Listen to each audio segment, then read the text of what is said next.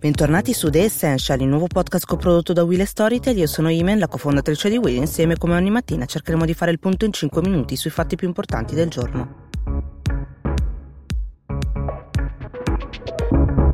Stasera, salvo rinvii, ci sarà il presidente Conte che parlerà al paese in vista del nuovo provvedimento sulla fase 2. Lunedì eh, riapriranno eh, tante altre cose che allenterà quindi le misure restrittive e dunque firmerà un altro decreto della presidenza del Consiglio, i famosi DPCM, accompagnati da un altro però decreto legge solamente di un articolo che servirà a restituire alle regioni i poteri per poter riaprire man mano le attività dopo il lockdown, a patto che ovviamente i dati siano in linea con il monitoraggio del Ministero della Salute. Da lunedì quindi 18 maggio, che è una data molto importante da ricordare perché riapriranno tante cose, i negozi al dettaglio, i centri commerciali eh, potranno eh, ritornare a lavorare, i bar, i ristoranti, i parrucchieri, i barbieri, estetisti e anche i mercati non alimentari. Si potrà infatti tornare anche ai musei, nelle biblioteche, visitare le gallerie e in molti casi la misura da rispettare salirà quasi sicuramente a due metri. Lo prevedono queste linee guida che saranno comunque aggiornate ogni 15 giorni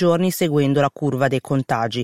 Oggi Conte alle 12 avrà il Consiglio dei Ministri dove illustrerà il decreto riapertura, farà il punto eh, sui protocolli insieme ai presidenti di regioni e insieme ai ministri eh, Boccia e Speranza. Sul tavolo ci saranno tutte le tabelle e i grafici del monitoraggio sul rischio eh, Covid realizzato regione per regione. Non tutti però eh, hanno ancora diciamo, fatto i compiti perché fino a ieri pomeriggio eh, la Calabria per esempio non aveva ancora inviati i dati al ministro Ministero e quindi il Ministro Boccia e Speranza hanno eh, in qualche modo sollecitato la disponibilità di questi dati. Ora si aprirà anche un altro tipo di confronto, cioè quello sulle distanze da tenere nei vari locali, nelle spiagge e questa è stata già definita un po' la guerra del metro. Eh, Luca Zaia, eh, il presidente di Regione Veneto, ha posto la questione con una domanda quasi retorica chiedendo come si faccia a tenere i turisti eh, al sole 5 metri di distanza mentre gli operai saranno chiusi in fabbrica a rispettare un metro. La posizione ufficiale del governo ancora non c'è, l'attenderemo appunto stasera con il decreto.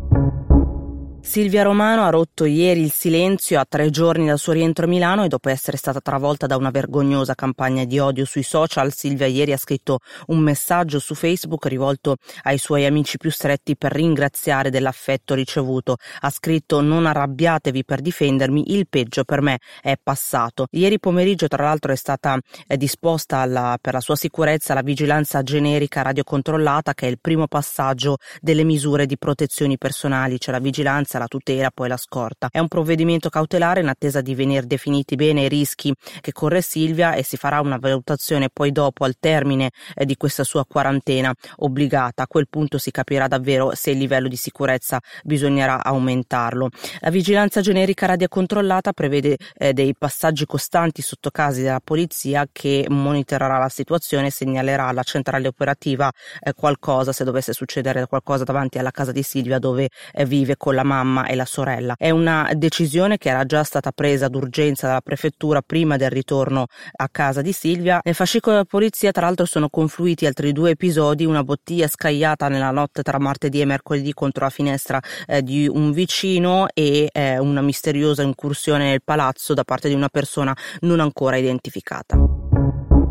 In Israele, in un paese dove si combatte, cioè dalla sua fondazione per ben 72 anni, chi fa il ministro della difesa ha un incarico così importante che può essere assimilato eh, quasi al capo del governo. Per ora però gli attriti, tutti i problemi militari sono diventati un po' in secondo piano da quando c'è l'emergenza Covid-19 e non sorprende che il ministro della difesa eh, Bennett nelle trattative con Benjamin Netanyahu, il premier israeliano che in questi giorni sta costituendo un nuovo governo, abbia chiesto di lasciare il ministero della difesa per passare a quello della sanità. Benjamin Netanyahu invece però alla, alla sanità ha preferito un altro eh, suo fedelissimo e alla difesa ha messo invece l'ex avversario eh, Benny Gantz che è il leader dell'altro partito con cui ha fatto la coalizione eh, di governo perché non aveva eh, i numeri. Il governo di Benjamin Netanyahu giura quindi oggi e Bennett ha lasciato eh, quindi eh, la maggioranza per andare all'opposizione. Bennett è anche il capo del partito dei coloni e si porta dietro quindi tutta la pressione dei coloni coloni su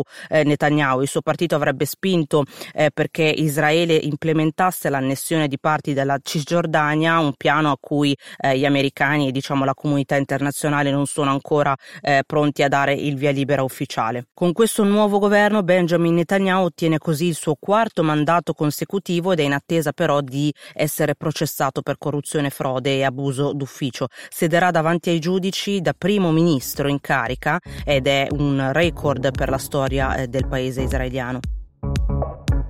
Finisce così un'altra puntata di The Essential e finisce la settimana. Noi ci vedremo settimana prossima di nuovo con i nostri 5 minuti dall'Italia e dal mondo.